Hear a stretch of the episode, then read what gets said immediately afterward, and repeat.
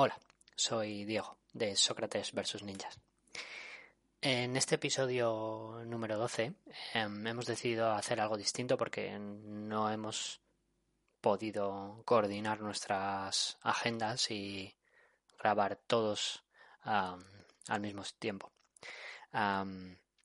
así que lo que os traemos hoy son tres piezas ah, de unos 20 minutos cada una aproximadamente eh, que cada uno de los miembros de mm, Sócrates vs. Ninja ha grabado eh, por separado, sin ningún tipo de coordinación más allá de, decidir que efectivamente íbamos a hacer esto.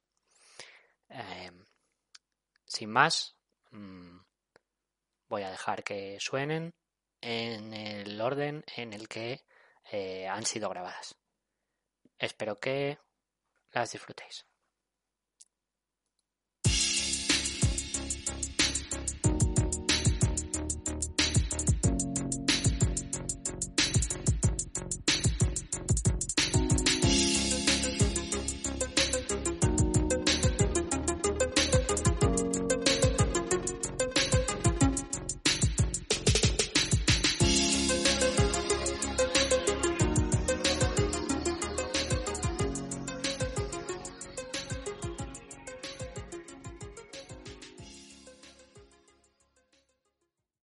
Amigas y amigos de Sócrates vs Ninjas, aquí Rodrigo, grabando para este especial de verano esta pieza el 28 de junio, día de el orgullo gay o orgullo LGTBI o u orgullo a secas, que conmemora eh, los eh, disturbios de Stonewall o la revolución de Stonewall, que este año, 2020, hace 51 años de, aquel evento, que son pues un poco el, hito más representativo y de los más significativos, y el más significativo eh, de la lucha por los derechos LGTBI, particularmente en Estados Unidos, pero bueno, en general, en general en el mundo.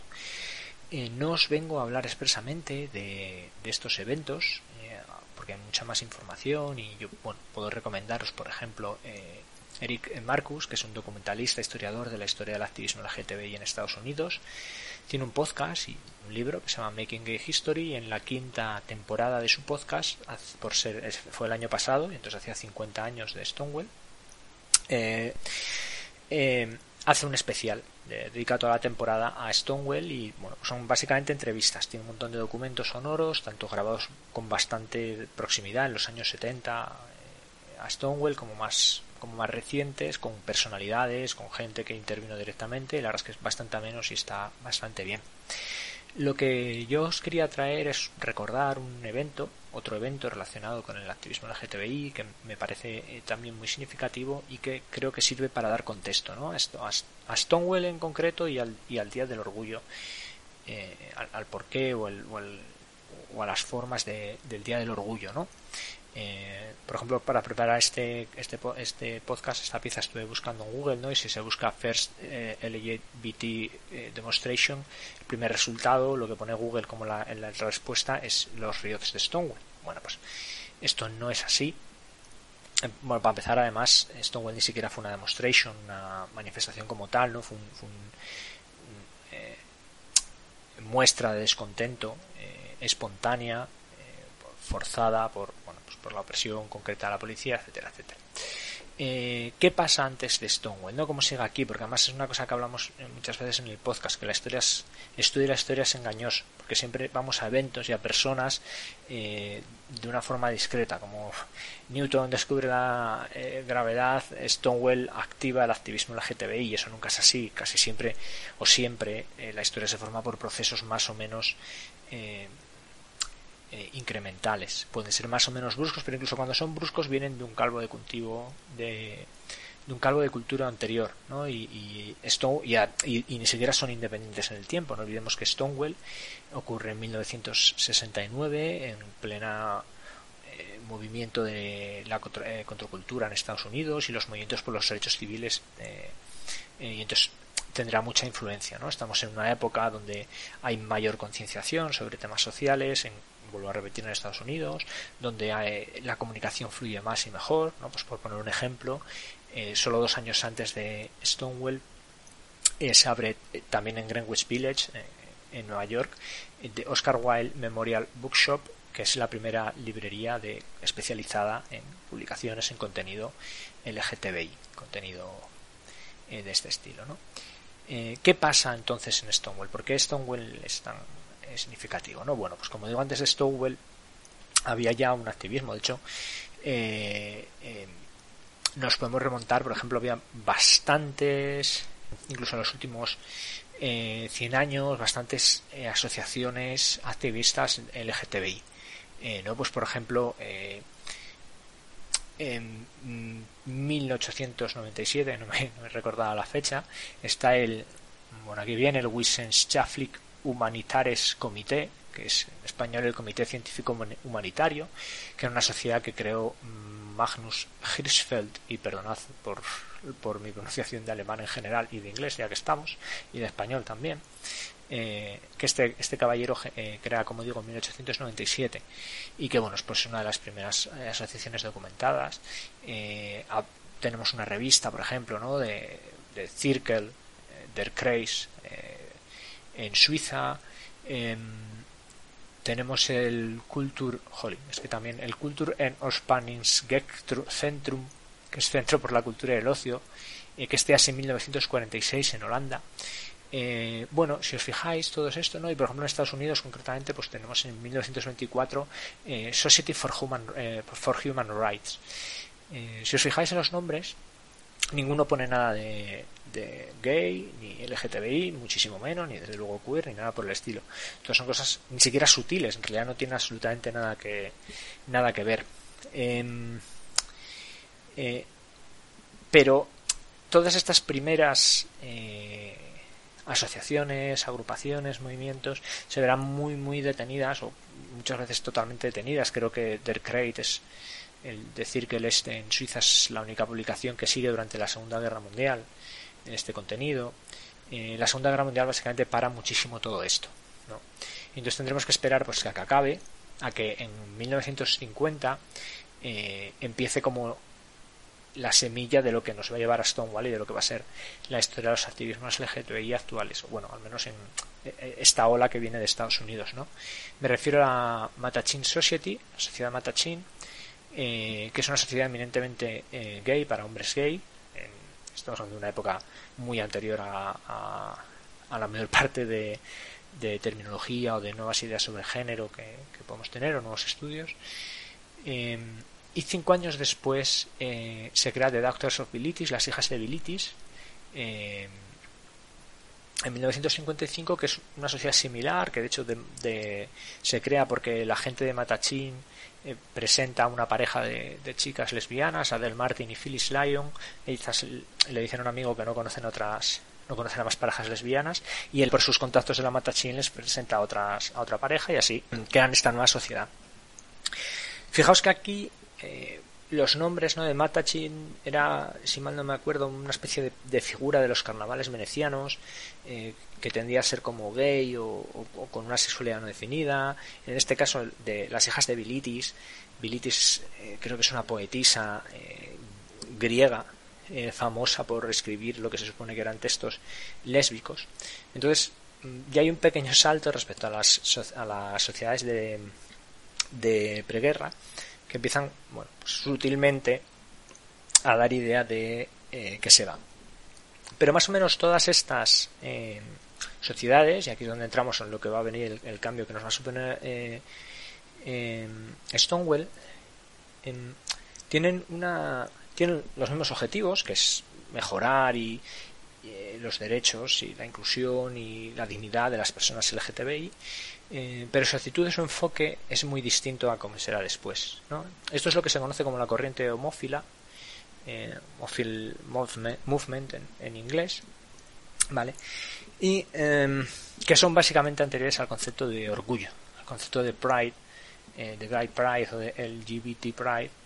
Em, estas sociedades lo que pretendían era, o su objetivo, o cómo conseguir esta mejora de los derechos LGTBI, era em, mostrarle a la sociedad que las personas del colectivo LGTBI no éramos enfermos, no éramos monstruos, predadores de niños y todo este tipo de ideas que se tenía. Em, básicamente utilizando un lenguaje muy apropiado, lo que querían era mostrarle a la gente que la persona LGBT eran normales. ¿Vale? Eh, esto ya genera desde prácticamente desde el principio, en los 60 se agrandará mucho, se, agrandará no, perdón, se incrementará mucho más, pero genera un debate interno. Eh, porque claro, esta idea ya desde el principio deja fuera a mucha gente de la propia comunidad. Eh, todas aquellas personas cuya expresión de género era más llamativa, eh, pues las personas, eh, las trag, eh, aquellas personas trans que tuvieran, pues hombres o mujeres con que tuvieran roles y aspectos de género distintos a los que se suponía que debían de tener, quedaban fuera. Y de hecho, muchos de los fundadores, algunos de los fundadores de estas sociedades, sobre todo de la Matachin Society, directamente los marginaban, o al menos los escondían en el armario porque era estáis llamando muchísimo la atención y nosotros tenemos que enseñarle a la gente que somos buenos ciudadanos americanos, que no son, vamos a hacer daño a nadie, señora, déjeme, déjeme vivir. Y en este contexto, pues este es un poco el evento que os quiero que os quería presentar. Ocurre el que sí que más o menos se considera la, bueno, se considera no, es el primer protesta o la primera manifestación pública eh, entendida como un acto organizado con un objetivo político y social en Estados Unidos. Y bueno, pues puede ser muy probablemente en el mundo, no es la, más documentada. Esto ocurre en 1964, eh, que es cinco años antes de Stonewall.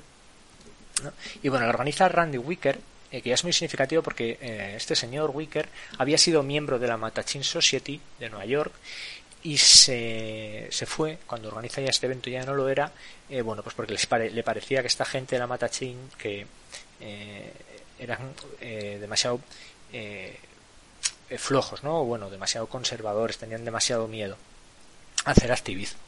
Randy Wicker toma ejemplo o se fija mucho en el movimiento por los derechos civiles negros afroamericanos que estaba en boga en aquella en aquella época y lo que hace es organizar pues una concentración delante de el centro de reclutamiento militar de Whitehall Street en New York City, en la ciudad de Nueva York.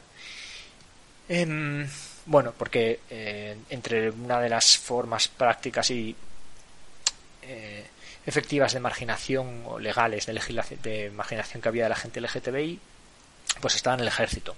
Constantemente se echaba, expulsaba a gente con deshonor del ejército por ser gays o ser lesbianas, incluso gente que había luchado en, en la guerra o que vamos, que tenían servicio, eh, incluso cosas peores, ¿no? Pues eh, concretamente esta, esta concentración se hace porque se habían hecho públicos expedientes de esta gente que supone que debían ser secretos.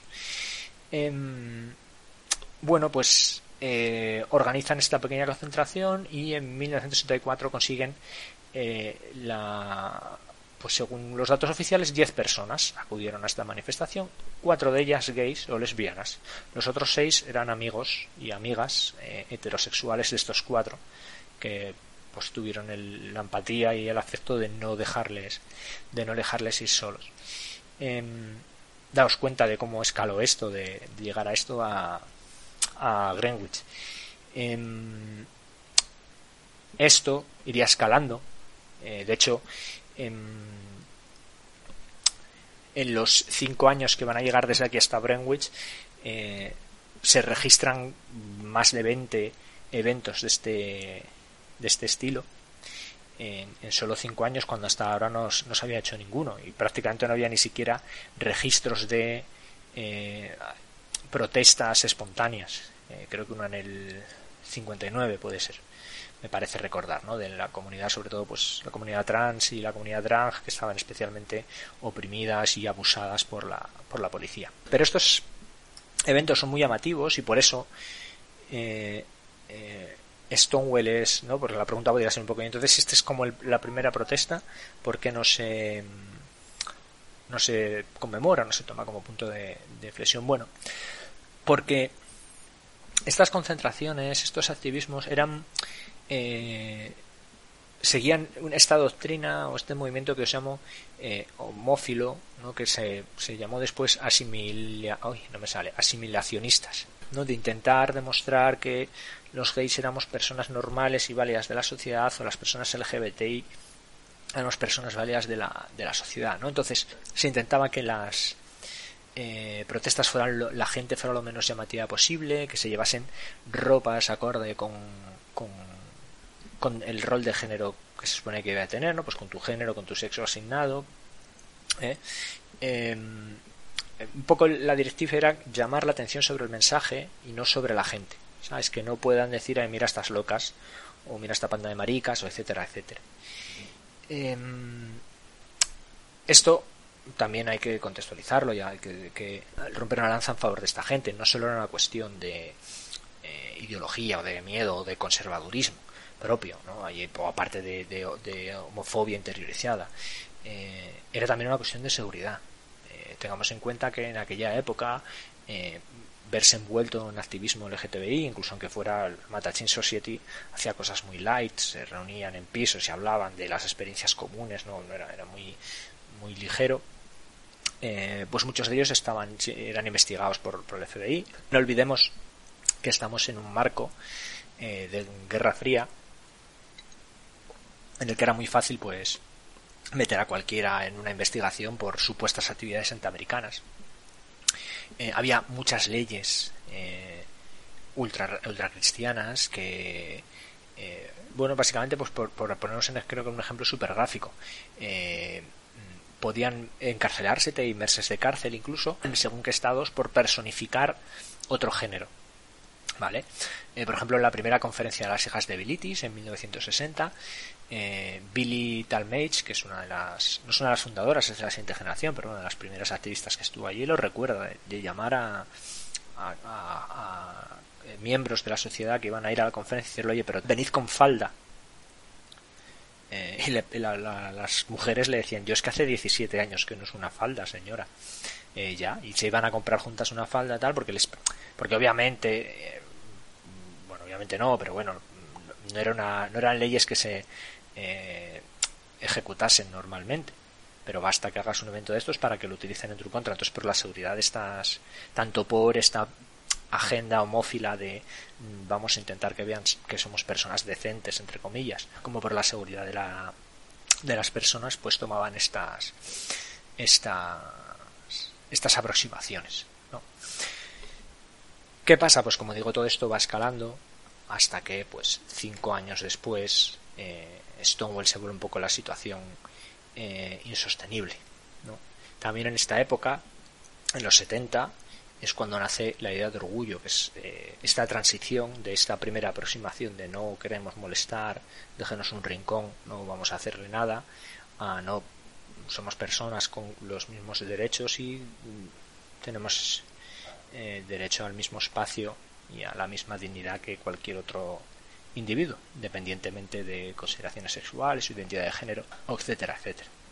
Y bueno, pues eso era un poco lo que quería hablaros. ¿Por qué? Pues me parece una, una cosa a recordar importante, sobre todo en estas épocas de, de, del orgullo, en el que pues es muy habitual oír que muy bien, que sí, que se haga el orgullo, pero que se haga parte, o que yo estoy a favor del orgullo de las personas LGTBI, pero eh, porque tienen que salir bailando, enseñando, haciendo no sé qué. Mm, bueno, pues 30, 40, 50 años de activismo con una eh, con esta filosofía que se nos recomienda de no llaméis la atención, sed, recatados, personas piadosas, no, no funcionó. Cuando después de 40 años de no llamar la atención, no molestar a nadie, esforzarnos por ser boninos, pues la policía seguía entrando en bares que además estaban gestionados por la mafia, porque era donde la gente LGTBI podía ir a reunirse.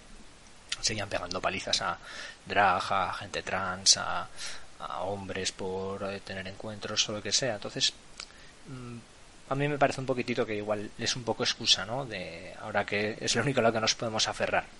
no, no es la homofobia no viene de que eh, la comunidad LGBT salga bailando o enseñando cacho en el orgullo. Eso estaba ya antes de hacer eso y de hecho parece ser que esta visibilidad y mostrar un poco más y mm, ser más abiertos y más diversos nos ha traído bastante mejor resultado que la alternativa. Os dejo esa reflexión, que tengáis un, un feliz día, feliz semana y hasta el siguiente Sócrates versus Ninja. Mucho amor para todos y todas. Buenos días desde el soleado norte. Cuando hablamos de hacer este especial de Sócrates vs Ninjas en, vacaciones, eh, pensé en compartir con vosotros pues la principal de mis aficiones, que es la, lectura.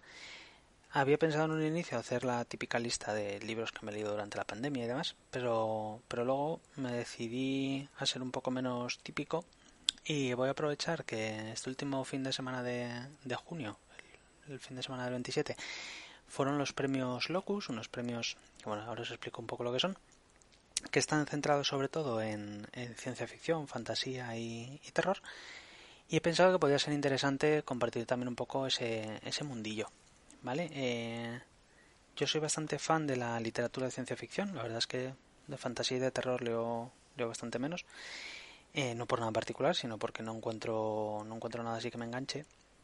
Y es verdad que estas, estos géneros literarios tienen así como un poco la, la fama de ser el, territorio de los, de los señores, ¿no? Cuando, cuando hablamos de ciencia ficción, pues siempre pensamos en, los más clásicos como Asimov y, y Lem y, esta gente. Y en fantasía pues pensamos en Tolkien, etcétera. Y, y sin embargo es un terreno literario que se da bastante a, la diversidad de, de, personas, de puntos de vista y, y de historias. De hecho, en los últimos años, bueno, han tenido sus pequeños rifirrafes dentro de, la comunidad con, todo este tema de, la diversidad de, género, racial, etcétera, la, agenda progre y, todas estas cosas que dicen que dicen los votantes moderados.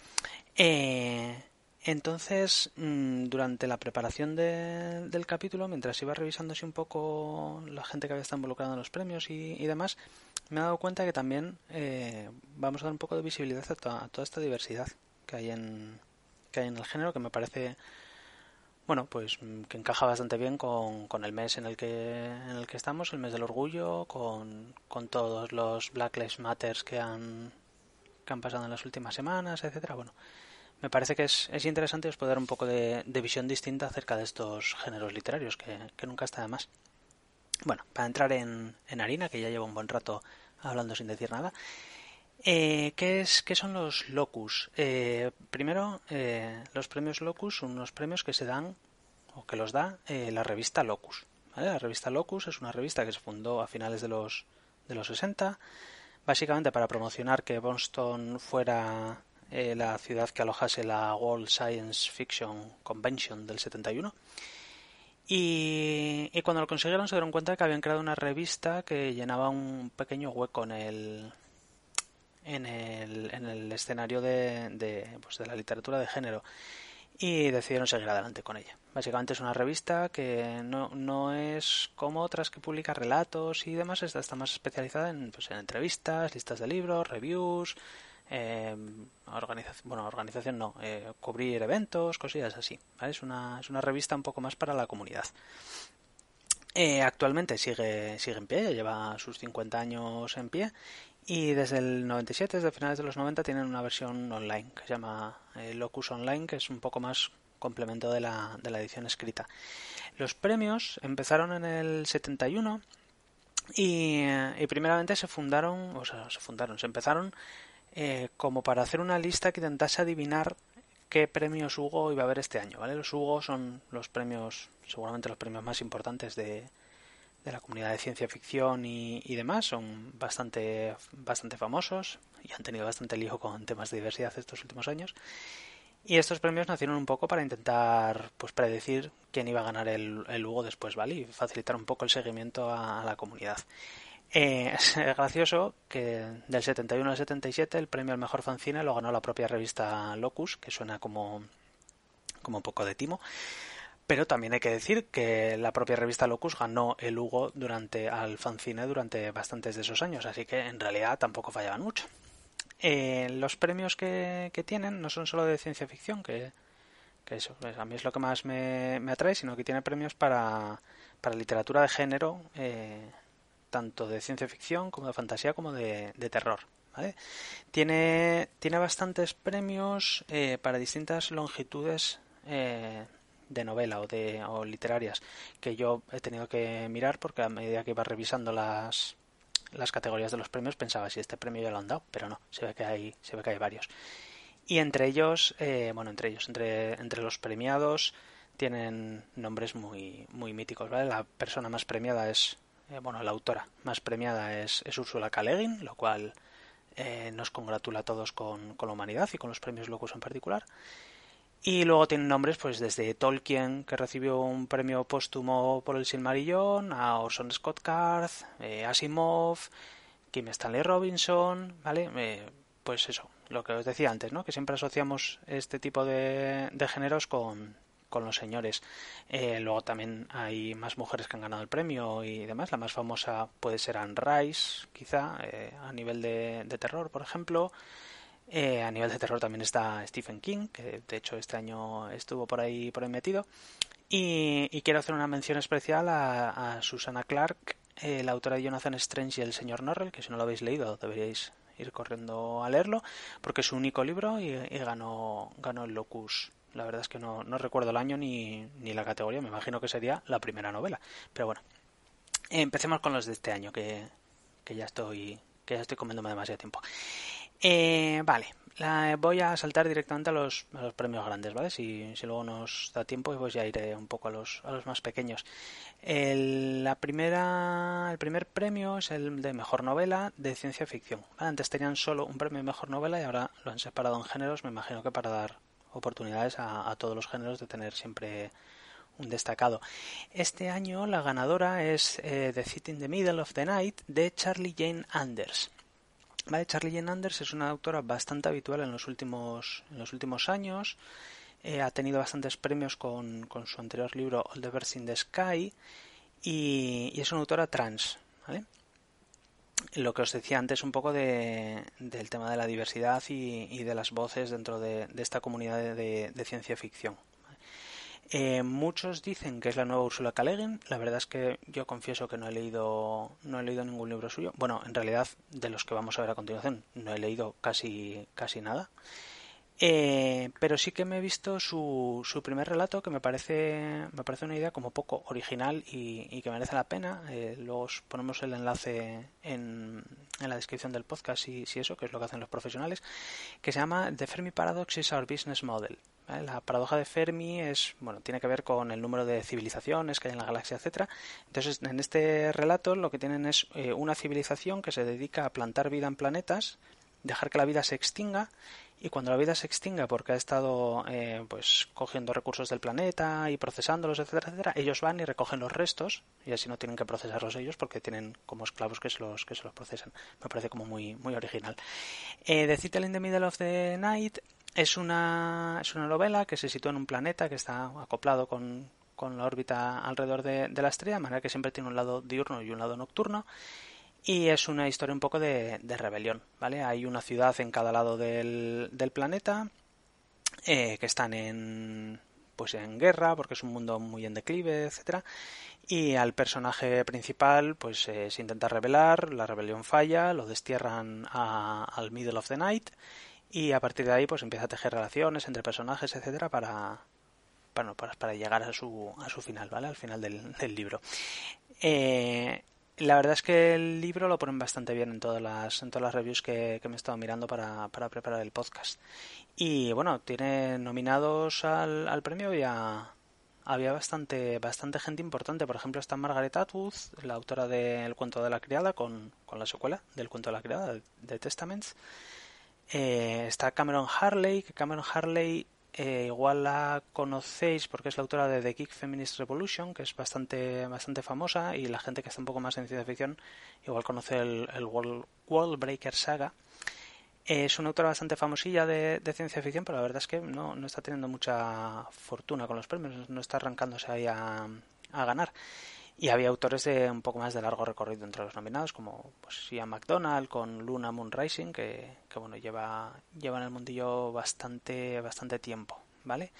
Y alguna novela, pues hay una que es The Future of Another Timeline, que, que tiene, es un, es un tema que involucra líneas temporales, como su propio nombre indica, eh, pero tiene que tiene un aire más de novela de misterio y demás. A mí esta me parece como bastante, bastante interesante.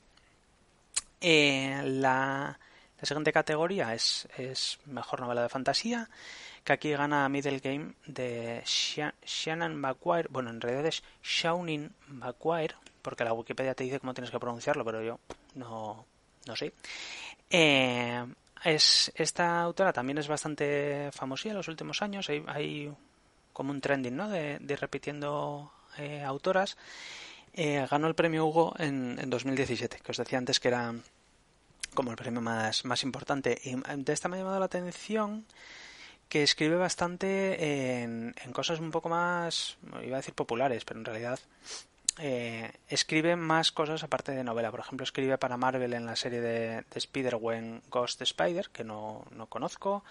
Escribió un relato para una colección que sacó eh, la Guerra de las Galaxias, bueno, Disney al final, eh, para, para la salida de la película de Star Wars de las Jedi. ¿vale? No la última, sino la, anterior.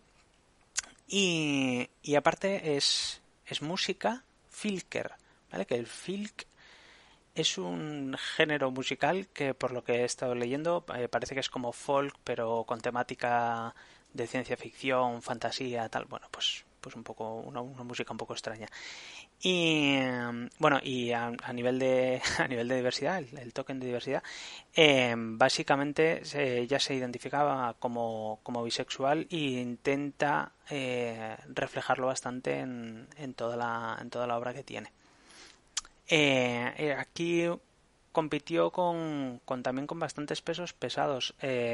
por ejemplo, compitió con Anne Leckie, que presentaba The Raven Tower. Anne Leckie eh, pues ha ganado bastantes bastantes premios. Eh, también la comparan con, con Ursula K. Parece que eh, en el mundillo más moderno de la fantasía compararte con, Ursula K. es, como antes compararte con Tolkien. Antes eras el siguiente Tolkien, pues ahora igual es que eres la siguiente Ursula K. O igual es que las mujeres son la siguiente Ursula K. y los hombres son el siguiente Tolkien. La verdad es que no, no, no lo he mirado, pero sería gracioso.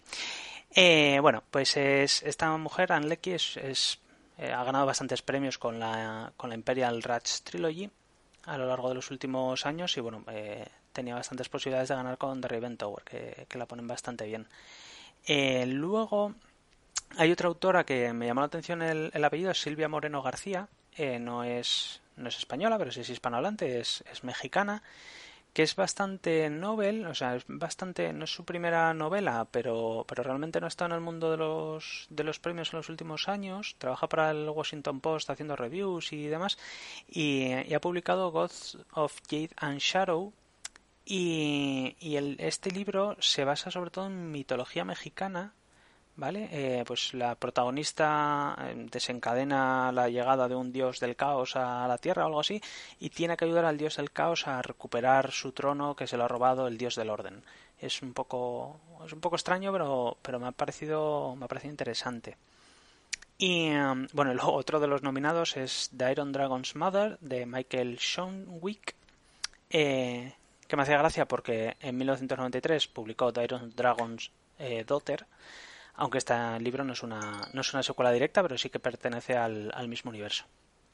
Y, y esta la esta lo, lo cuento solo por, por porque es un libro de, de mechas, básicamente. Entonces es un libro en el que hay dragones que son medio mecánicos, medio sentientes y, y la gente se dedica a, a, montarlos, a hacer de jinetes y, librar guerras y, y, demás. Entonces esta, esta iba para Roach. Eh, luego, la mejor novela de, terror, ¿vale? Terror, la verdad, he de confesar que, he leído entre muy poco y nada, ¿vale? Más allá de, no sé, Drácula y Frankenstein, que entiendo que se pueden considerar de terror, pero bueno, no soy... No soy de esos que de adolescente se leía Stephen King, por ejemplo, ni, ni nada por el estilo, no, nunca me ha llamado la atención. Eh, aquí el, el, ganador es Black Leopard Red Wolf de Marlon James, que es, es un autor eh, jamaicano tiene bastantes pocas obras y, la verdad es que las que tiene están bastante bien consideradas y, suele ser juzgado como un autor bastante duro. ¿vale? suele tratar temas de sexualidad, de violencia, de colonialismo, mezcla religión, temas eh, supernaturales, iba a decir, sobrenaturales, eh, y suele ser juzgado como bastante mm, gráfico. pues mezclando sexualidad y violencia, hay gente que denuncia que las escenas de violación en alguno de sus libros pues igual, igual son demasiado durillas. Eh, nombra, nombra bastantes autores africanos entre sus influencias, lo cual siempre, siempre es interesante. Y, este libro, el Black Leopard Wolf, es, es, el primero de una trilogía que tiene lugar en, en África. De hecho, eh, lo comparan con. Bueno, lo comparan, lo, lo califican como el Juego de Tronos africano. Y, básicamente es una, una, búsqueda de un chico por parte de un cazador solitario al que obligan a ir en, grupo, ¿vale? suele, suele tirar bastante de raíces africanas en todas sus, sus historias. Y bueno, pues recuerdo un poco autoras como, como N.K. Jemisin o, o Neddy Orekefor, eh, la, la, autora de Vinti, que, que bueno, que ya veremos que también están por los premios más, más adelante. Eh, aquí denominados, bueno, tenía ni más ni menos que a Stephen King, que, se ve que ha sacado libro. Eh, tenía a Imaginary Friend de Stephen Chofsky, que es el autor de Perks of Being a Wallflower. Este lo comento porque Perks of Being a Wallflower es una película maravillosa. Y, este libro lo tengo y no sabía que era de no sabía que era de terror. Aún no me lo he leído, obviamente. Y luego eh, hay un libro que se llama Drácula 1999 de Aikaiju, eh, que mezcla yacuzas, vampiros y asesinos de Transilvania. Este también va para, va para Roche. Y básicamente es que el autor está como muy especializado en, este tipo de versiones alternativas de la historia. Y tiene uno en que Drácula gobierna Londres durante la época ya que el destripador y hay, hay otro que se llama Drácula cha cha cha. Bueno, pues, pues tiene este tipo de este tipo de, de novelas, aparte de que ha escrito una novela de Doctor Who, que eso siempre, siempre está bien. Eh, como Young Adult Novel eh, tenemos a Dragon Pearl de Jung Ha Lee, ¿vale? Que es, es un libro, bueno, el, autor es un ganador bastante... Bueno, ha ganado también en los últimos años algunos Hugos y algunos, y algunos Locus. Y suele utilizar mitología coreana en sus libros. Entonces este libro es una space opera con toques mágicos y mitológicos coreanos. Eh, y es bueno tiene un rollo de, familia de personas con capacidades mágicas pero que las tienen que reprimir para que no les señalen por, por la calle etcétera etcétera vale aquí los bueno eh, competía contra contra Philip Pullman el autor de, de, la trilogía de la materia oscura que ha sacado The, Book of Dust la siguiente trilogía que creo que es una precuela a la materia oscura y, estaba nominado, ¿vale? No, no ha ganado. Y luego hay otra que es Quark Girls de Tochi Onyebuchi que, que utiliza el tema del African Futurism, ¿vale? Que este también está es bastante trendy eh, últimamente en, entre autores de ciencia ficción que básicamente plantea una Nigeria futurista en el año 2172. Dicen que, inspirado en, toda la imaginería de, Black Panther de, Marvel, aunque bueno, pueden decirlo porque por la moda de Marvel básicamente. Y, bueno, parece bastante, bastante interesante, es un, rollo de dos, de dos chicas que tienen que pelear por sobrevivir en, una sociedad que está en constante lucha, en constante guerra, porque ha habido pues cambio climático, eh, desastres naturales, ha habido, ha habido bastante, bastante jaleo ahí. Eh, vamos a pasar a eh, la novelette, ¿vale? Novelette es, como novela, novela corta, pero es, una novela muy corta que casi casi es un relato corto. Eh, aquí el que gana es Tez Chiang, que, bueno, con Ónfalos, un relato de, una novel, noveleta de, de su libro Exhalation, que lo podéis conocer eh, seguramente de, de, que es el autor del relato de, de la llegada, ¿vale? en el que luego se basaron para hacer la, la película. Eh, y este es bastante, me pareció bastante interesante la, descripción porque es, un mundo en el que la existencia de los dioses es un hecho eh, aceptado y científico. Y, bueno, pues eh, explica un poco cómo, cómo evoluciona esa, esa sociedad, ¿vale? Y aquí pues luchaba, entre comillas, contra pesos muy pesados como N.K. Jemisin, que es la autora de la trilogía de la Tierra Rota, que si no la habéis leído deberíais leerla ya. Y, con Neddy Okorafor, que publicó su último libro de, de Vinti y estaba aquí, estaba aquí nominado. Eh, bueno, otro día, si acaso, seguimos con, con más categorías o cuando salgan los, los, premios Hugo, pues podemos hablar un poquitillo de, de, ellos. Espero que os haya quedado un poco la idea de, pues eso, de que en, en la ciencia ficción, en, en la fantasía y en el terror, eh, no todos son señores con barba que, escriben historias de, naves espaciales rollo marina espacial, sino que hay espacio para, muchos, muchos relatos y, cosas muy interesantes. Nada más, un placer haber hablado con vosotros y espero que os haya gustado esto. Hasta luego. Hola, eh, mi nombre es Diego y soy uno de los componentes de Sócrates vs. Ninja. Y mm, a continuación, pues os voy a presentar una pequeña pieza que hemos hecho, vamos, que en este caso he hecho yo dentro de, la, de esta iniciativa para el especial vacaciones.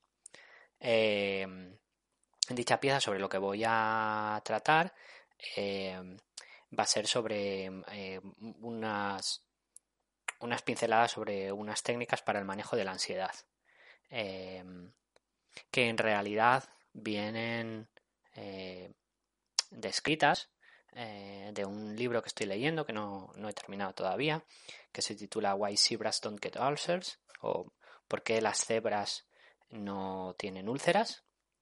de Robert M. Sapolsky. Mm, todavía para de esta pieza, pues me he tenido que ir, eh, he tenido que saltarme un montón del libro y ir al final porque, eh, pues eso, dichas técnicas o, las reflexiones sobre las mismas las hace prácticamente al final del libro. Em, bueno, mm, como decía, este libro está escrito por Robert M. Sapolsky, que es un, es un profesor de Stanford, em, y su área de conocimiento es la neuroendocrinología, que es una rama eh, de la biología que estudia la relación entre el sistema nervioso y, el endocrino. Em, y el libro, básicamente, eh, lo que trata sobre la relación entre bueno, pues los, procesos de estrés, la ansiedad y la enfermedad. Mm, bueno, pues algo que eh, está bastante en, en, boga de hace ya mucho tiempo, que es la relación entre lo, eh, lo psicológico y lo, y lo, y lo fisiológico, ¿no? Mm, no, es un, no es un libro de autoayuda, eh, aunque yo vaya a hablar con una parte que parece que suena, suene un poco así, eh, no es un libro de autoayuda y de hecho en general no es un libro mm, optimista. no es lo más alejado al Mr. Wonderfulismo. Es un libro de, es un libro de divulgación, es un libro que se lee eh, de forma sencilla, no, no, no es que sea complicado de leer, pero no es un libro donde ir a buscar, mm, pues eso, ir a encontrarte con tu yo interior y curar todos tus, todos tus problemas eh, mentales. Dicho lo cual, pues eso, a mí personalmente me está gustando mucho y es, un libro al que llego eh, recomendado por la gente de Barbell Medicine, que bueno, es una gente que se dedica a, la divulgación de eh, pues los, eh, el entrenamiento de fuerza y la medicina y de la medicina al entrenamiento de fuerza. La gente súper guay, súper interesante. En fin, eh, volviendo al libro, el, mensaje general eh, del libro es que los procesos estresantes eh, predisponen a nuestro organismo a, la aparición de problemas fisiológicos, que ya no, no es tanto que hagan enfermar, sino que facilitan la aparición de la enfermedad. Bueno, he dicho procesos estresantes antinaturales y no he explicado a qué se refiere el libro con procesos estresantes antinaturales. Em, como los define, eh, son más o menos como aquellos que obedecen a un... Em, ah, perdón, que no obedecen a un estímulo externo inmediato. ¿Vale? Y que, y que además no desaparecen eh, al final de dicho estímulo pues eh, hay que entender que los, que los, los procesos de estrés en realidad, eh, en principio, son reacciones completamente naturales y de hecho deseables en, en, muchas ocasiones en el momento en el que hay un estímulo para el que se necesita reaccionar. por ejemplo, pues ya que el, libro eh, habla de, cebras un poco al principio y pone este primer ejemplo que es como eh, una cebra en el momento en el que eh, es atacada por un depredador o está a punto de ser atacada por un depredador, pues evidentemente en ese momento está estresada y, y lo que, lo que sucede son una serie de, cambios fisiológicos que le la van a ayudar a, lidiar con esa situación. Bueno, pues en esa situación eh, lo mejor es sentir el menor dolor posible en el caso de que esté herida, eh, hacer que sus músculos funcionen mm, de forma más, más óptima, así como sus sentidos, etc. Bueno, pues eso, subidones de adrenalina en general. Em, y tiene todo el sentido del mundo, ¿vale? Pues en ese momento lo más importante eh, para la cebra es, sobrevivir y entonces supedita toda su fisiología y podemos decir que toda su psicología a, ese instante. Pero lo que sucede, eh, esto, y esto es completamente natural, lo que sucede es que en un proceso natural, eso en el momento en el que el, estímulo que ha hecho que la cebra esté estresada desaparece, pues eh, los niveles eh, hormonales y bueno, y todo lo que está relacionado con los cambios fisiológicos que ha subido tienen que volver y de hecho vuelven a unos niveles pues normales. Eh, entonces, esas son las dos características de un proceso estresante natural, que tiene un principio y un fin súper acotados y, los, los, niveles de ansiedad desaparecen en el momento en el que ese estímulo pues ya desaparece. ¿Cuándo es, antinatural? Bueno, pues cuando esto eh, no sucede, cuando el, o bien el estímulo eh, es algo es algo irreal, es algo que no está sucediendo en ese momento. Es decir, por ejemplo, en los humanos, pues cuando nos estamos nos preocupamos del pasado o nos preocupamos del, del futuro, eh, y en realidad el estímulo lo estamos creando nosotros en nuestra cabeza y, y o cuando además en esos, esos momentos de estrés eh, no los, los, mantenemos a lo largo del tiempo. En fin, espero más o menos haberme explicado.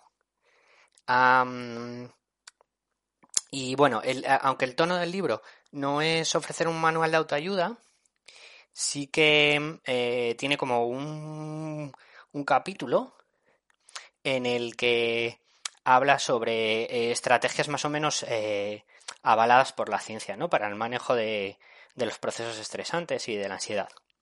pero como digo, es un libro que no es nada optimista, de hecho, mm, en algunos casos está hasta pesimista, e incluso en ese mismo capítulo, en el momento en el que mm, enumera y describe este tipo de, mm, de estrategias para la gestión de la ansiedad, eh, pues eh, también las critica, ¿vale? Eh, pero bueno, luego, eso cuando las vayamos viendo, yo creo que ya me meto en harina cuando vaya una por una. Em, y bueno, y al final lo que sobre todo viene a dejar claro es que, bueno, lo, lo, que ya deberíamos de saber, ¿no? Que no existe una bala de plata, que no existe una estrategia que sirva para en todo momento y para todo el mundo y que, que tanto el problema como la solución pues son es multifactorial.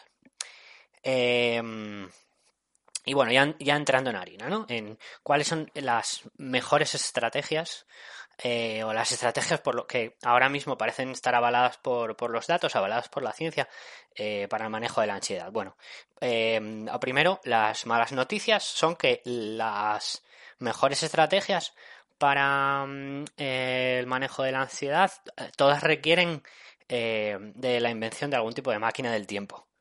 ¿Vale? Y me explico por qué. Pues porque mm, parece ser que el mejor em, el mejor eh, descriptor de tu futuro con respecto a cómo vas a lidiar con los eh, procesos de estrés y de ansiedad es no nacer pobre, eh, recibir una atención y cuidados necesarios durante la crianza y pues ahí, hay un componente genético, ¿no? Que sería, bueno, pues la capacidad de escoger a tus padres. pero bueno, como todo esto no es accionable y, aunque es importante, pues el, autor reconoce que somos unos seres con un montón de, flexibilidad cognitiva, pues sí que existen cosas que podemos hacer en el, en el momento en el que pues no tenemos la dicha máquina del tiempo. Entonces, las eh, estrategias accionables, accionables serían eh, el ejercicio, ¿vale? Eh, que reduce el riesgo de, ya el solo el propio ejercicio reduce el riesgo de padecer ciertas enfermedades o mejorar su curso y eso bueno pues aparte de que te va a ayudar va, a ayudarte a, no estresarte con pues posibles enfermedades que podrías tener de, llevar una vida pues como más, más sedentaria, ¿no? Eh, nos, hace sentir bien, ¿vale? Existe, de hecho, eh, eh, era muy gracioso porque existe una, una correlación entre las personalidades no neuróticas y extrovertidas y optimistas entre, entre los atletas competitivos, ¿vale? O sea, la, existe una correlación entre atletas competitivos y ser, pues, pues estar como felices, excepto entre los maratonianos. Eh, pero bueno, eh, incluso mm, en, en, estudios eh, pues más profundos y más serios y, con y ya aplicados a personalidades de tipo más introvertido, pues se ha visto que, sí que existe una relación entre el deporte y el estado de ánimo, ¿vale? Eh, que relacionan con algo tipo hormona, que son con las beta endorfinas y tal, pero bueno, no me voy a meter en ese rollo. Em, mm, eh, problemillas o porque esto tampoco es una bala de plata? Bueno, porque los efectos beneficiosos a corto plazo, en principio lo que se ha visto eh, es que duran eh, de un par de horas a, un día. Y solo si es algo que en realidad se quiere hacer. ¿Vale? Pues en, experimentos como de los animales, por ejemplo con ratas, pues eh, no es lo mismo mm, dejarlas en un entorno donde sí se pueden, se pueden ejercitar y se pueden mover y, tal, si se ven estos beneficios, pero si se les obliga a hacer ejercicios, si se las obliga a estar en una rueda, tal, todo este tipo de beneficios desaparecen. Eh, el ejercicio aeróbico parece ser eh, eh, mucho mejor que el anaeróbico en este aspecto. Y bueno, para obtener los, los, beneficios del ejercicio con respecto a, la gestión del estrés, tiene que ser regular y, y no sobreestenuante, ¿vale? No, no, no, no hay que pasarse tampoco. El siguiente punto en el que hace mención Sapolsky es la meditación, que está como tan en boga ahora que parece resultar beneficiosa eh, si solo si es practicada de forma regular, ¿vale? O sea, y, cuando irregular lo define, él por lo menos lo define como diariamente durante entre 15 y 30 minutos. Em, y luego lo que sucede es que lo que se han podido medir, y hay que tener en cuenta que, como todo en la ciencia, ¿vale? Mm, eh, ya en la propia medición a veces está, está, la, está la trampa, ¿no? Entonces, en, este caso, pues eso, definen eh, cuando un sujeto está ansioso o no en base a, muchas veces en base a parámetros fisiológicos, más que solamente en lo que eh, el sujeto en sí diga cómo se sienta. Bueno, pues en, base a parámetros fisiológicos, eh, lo, que, lo que se ha descubierto es que la, las personas mejoran durante la práctica. ¿Vale? Pero luego, después de la práctica, las cosas no están tan claras, ¿vale? Por lo menos a nivel, eh, a nivel fisiológico.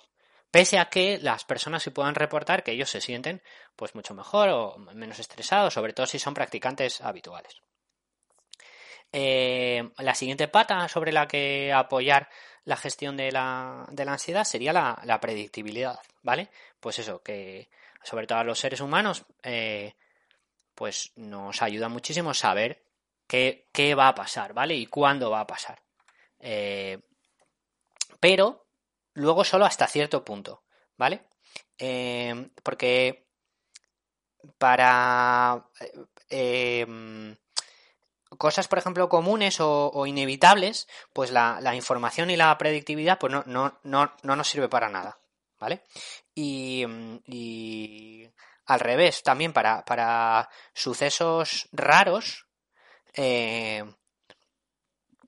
pues tampoco sirve porque es, es, peor, ¿sabes? ¿Para qué preocuparte, ¿sabes? ¿Para qué tener mucha información sobre sucesos rarísimos que lo único que te van a hacer es eh, hacerte preocupar al respecto y, y, y, nada, hacerte convertir la cabeza, básicamente.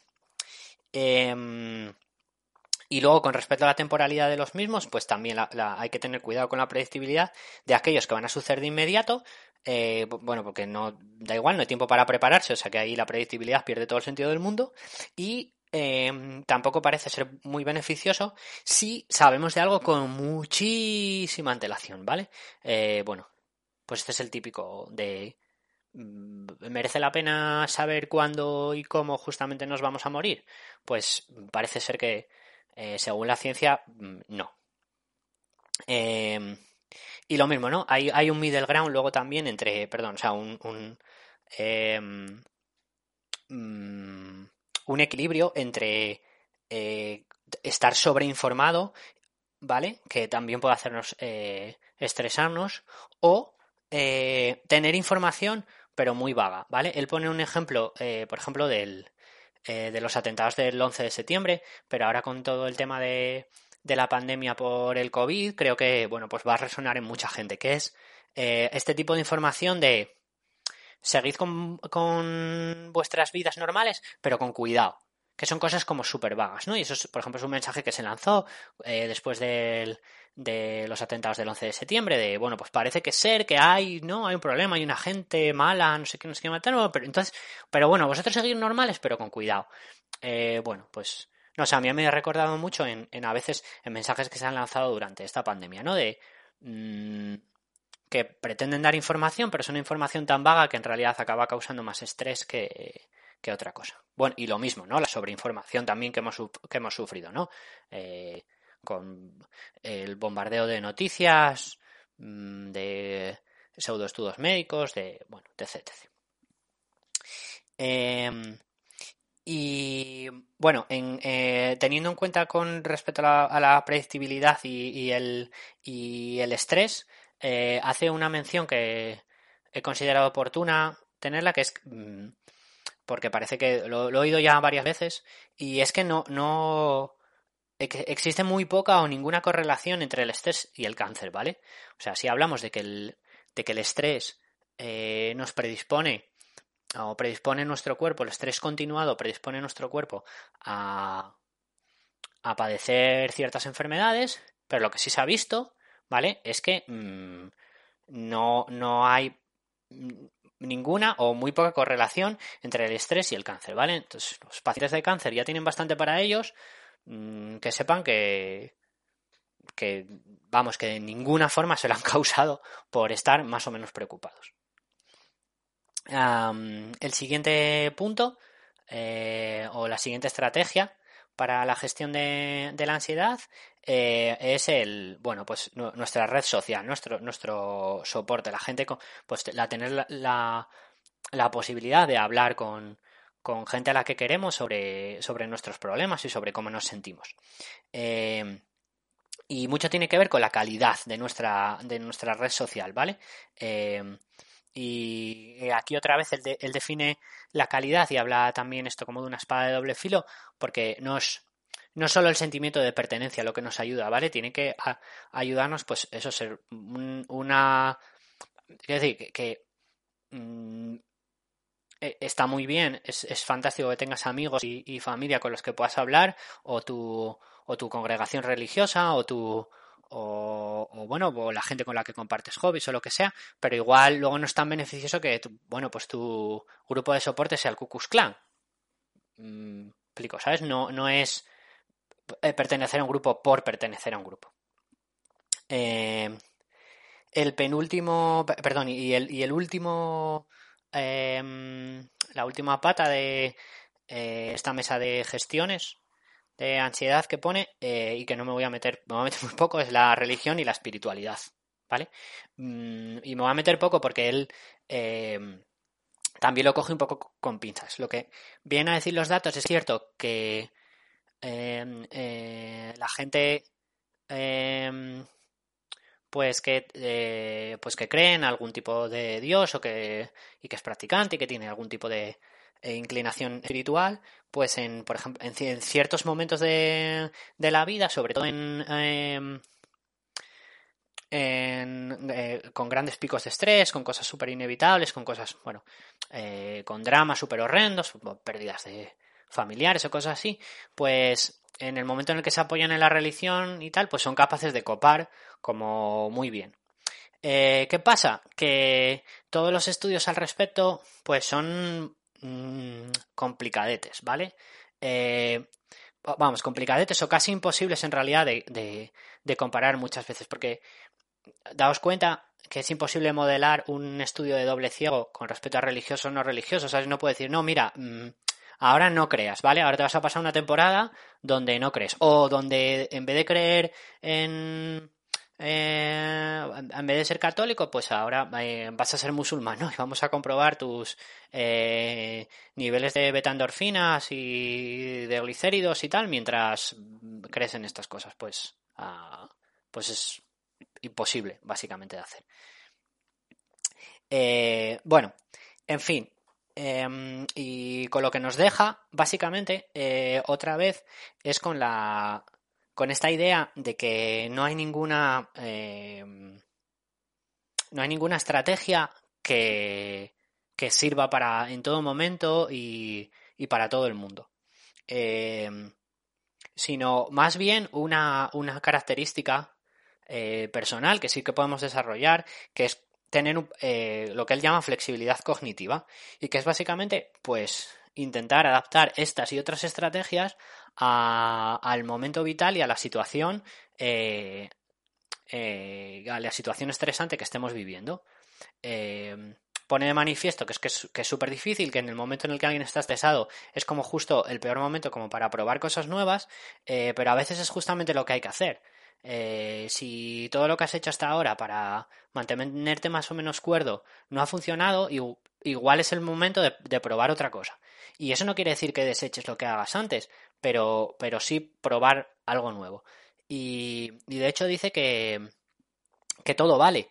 Eh, mientras no sean eh, actividades o actitudes que sean destructivas para tu entorno, a lo que yo añadiría, que supongo que lo quiere decir también, que también que no sean autodestructivas.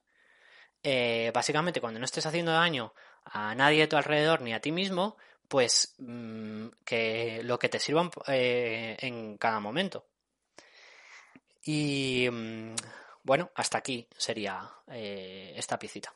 Pues espero que os haya gustado y incluso os haya ayudado un poco. Muchas gracias por escuchar. Buen verano.